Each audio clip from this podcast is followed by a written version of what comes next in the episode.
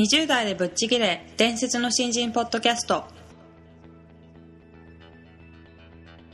伝説の新人ポッドキャストはさまざまな業界で伝説的な活躍をしているゲストをお招きし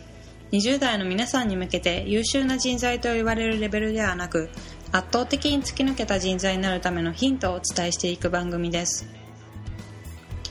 本気の20代に火をつける伝説の新人養成プロジェクトがお送りいたします。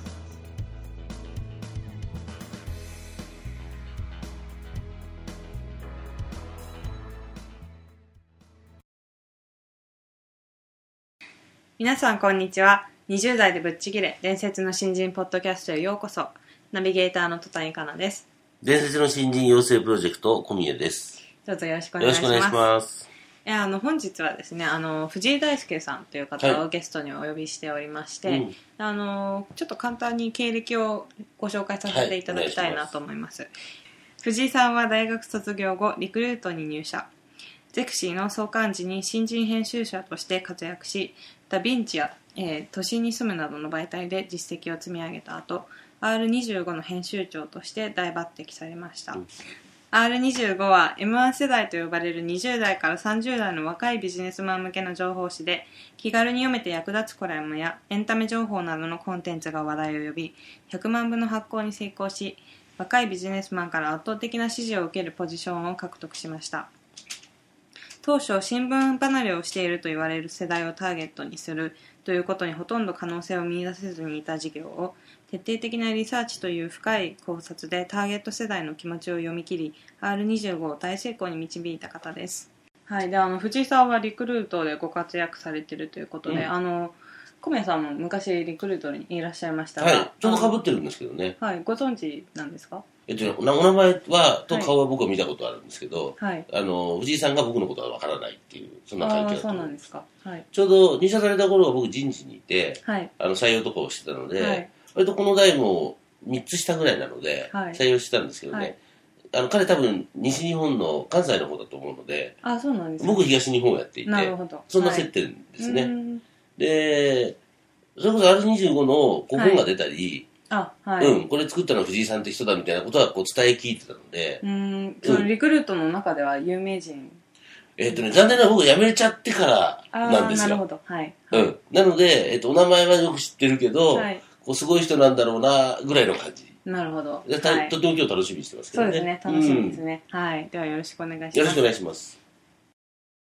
はいそれではあの藤井さんどうぞはい。よろしくお願いいたしよろます、しくお願いします。えーそれでは早速ですねあの藤井さんの新人時代のお話を伺おうと思いまして、あの伝説の新人では、まあ、10個の項目を挙げているんですがその中の一つのスタートが違うというところで、はい、藤井さんは新人時代かなりあのゼクシーで活躍されていた、ということなんですけども、だから1年生から活躍してるイメージありますけどね。そうですね。ありがとうございます。ご本人的はいにはどうなんですか、いや、すごくあのいい新人だ時代だったなっていうふうに思うというか、チャンスをやっぱすごくいただける風土だ、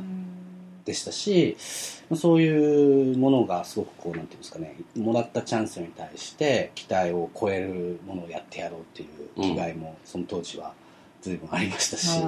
で実際それがあのできて、うん。周りの人からもここまでやるかっていうふうに、まあ、言っていただけたっていうところで、まあ、自分のなんていうかその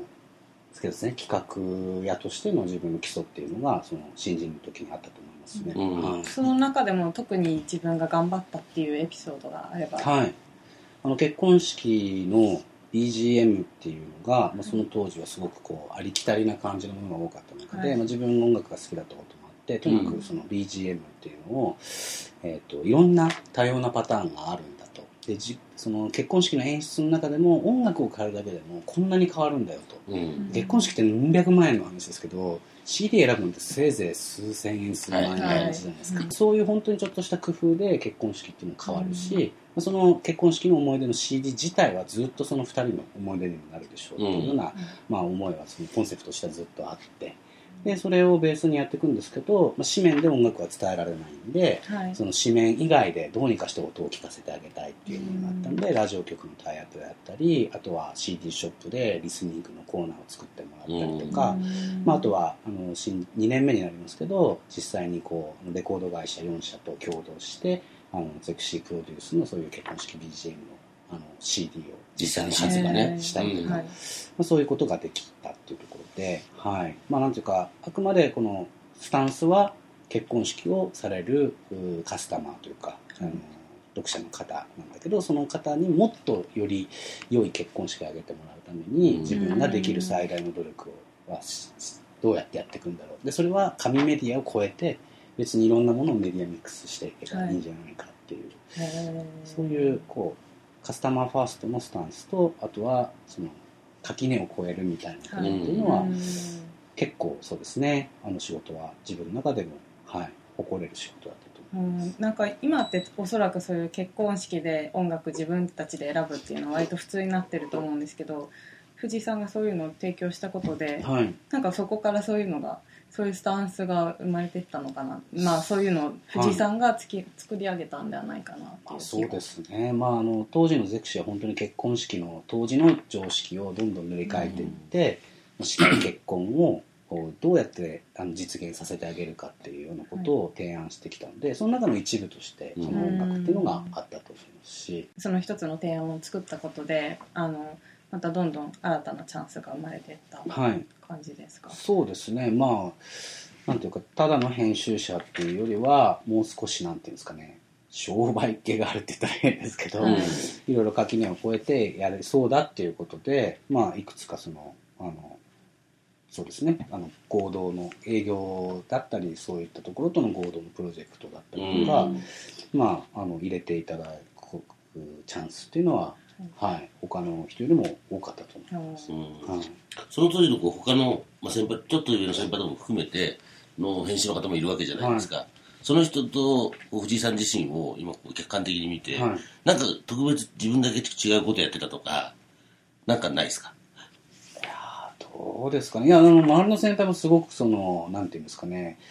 優秀な方が多かったので、うん。本当に先輩のその仕事の仕方を見つつ、A さんと B さんと C さん全然タイプが違うんだけど、うん。はい。それぞれ企画の通し方が違うんだったら、あの二人、あの三人よりもより自分の企画を良くするためにはどうするんだろうっていうので、まずまねっこしてみたりとか、はい。そういう形はしてましたけどうね。ん。でも、なんでしょう、なんか自分は、あのーまあ若かったこともあるんでしょうけど、はい。まあ他の人よりも、あの、なんですかね、うん、体を張ったっていうか、あうんうん。のなんかそういう企画は出してたような気がしますけども、はい。体に体を張ったって具体的にどんなんですか？あー例えばそうですね、結婚式のその演出でどうなんでしょうなんかこう読者を巻き込んだコンテストをやってみるとかって言って、へで実際やってみたんだけど全然数が集まらなくて困るんですけど、そこからあの体当たりでいろいろあの 集めに行くとかですね。すごいなんかそうですね。あのそういう、うん、なんか面倒くさいくてやってなかった企画っていうのはい。をあえてやってみることで、やってみたらやっぱすごい面倒くさい ええ。まあでもそういうまああのその時の先輩も言われましたけど、うん。2つの選択肢があってめあの楽な選択肢ら楽な方と難しい方があるんだったら、うん。若いうちは難しい方の選択しろと、うんうん。俺は楽な方やるけどなって 言われた方がいらっしゃったんですけど、うん。まあそういう意味ではそのあえて難しい方の企画をやらせてもらったりとかっていうことで、まあ、当然失敗もしたりとか、はい。もう泣いたりとかもあるんですけど、うん。はい。でもそこから学べることっていうのはいろいろあったんですと思いますね。でもあの僕あんまり大きい失敗ってそのゼクシー時代はそんなに経験なかったような気がするんですけど、うん。そういうのはねこう小さい怪我をいろいろしていくうちに、ちょっとずつこうあの分かってくるとか自分のちょっとした配慮のない言葉で営業マンの方が怒られてしまうとかっていうのを、うんまあ、軽い時にだったらまあまだしなんかこれを本当に決定的な間違いをする前にそういうのをまあややったりとかすると、うん。それ当然傷つくっていうか自分もああって思うんですけど、でもまあやっぱりそういう軽い怪我をいっぱいすることの方が、うん。あの新人時代のは大事だったのかなって気はします。でもそれ自分は軽い怪我だと思ってるけどその対処した営業マンの方はねふざけんなと思ってると思いますけどね、はい新人時代にまあ、今あの、まあ、定番となってる結婚式ではい。BGM を自分で選ぶっていうスタンスを、うん。まあ、当時本当に入社して1年2年で提案してしまった藤井さんって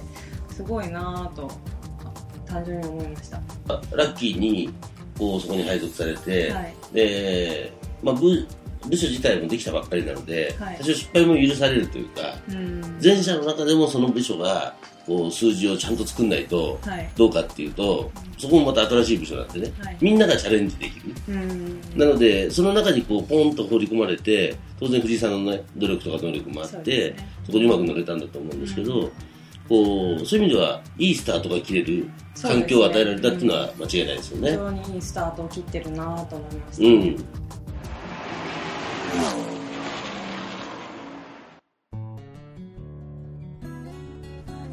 本日のトークはいかがでしたか？伝説の新人ポッドキャストでは次回も本気の20代を応援する刺激的なインタビューをお届けしていきます。楽しみにしていてください。またホームページや Facebook でも様々なヒントを配信中です。ぜひ一度ご覧ください。検索キーワードは伝説の新人です。この番組は伝説の新人養成プロジェクトの提供でお送りしました。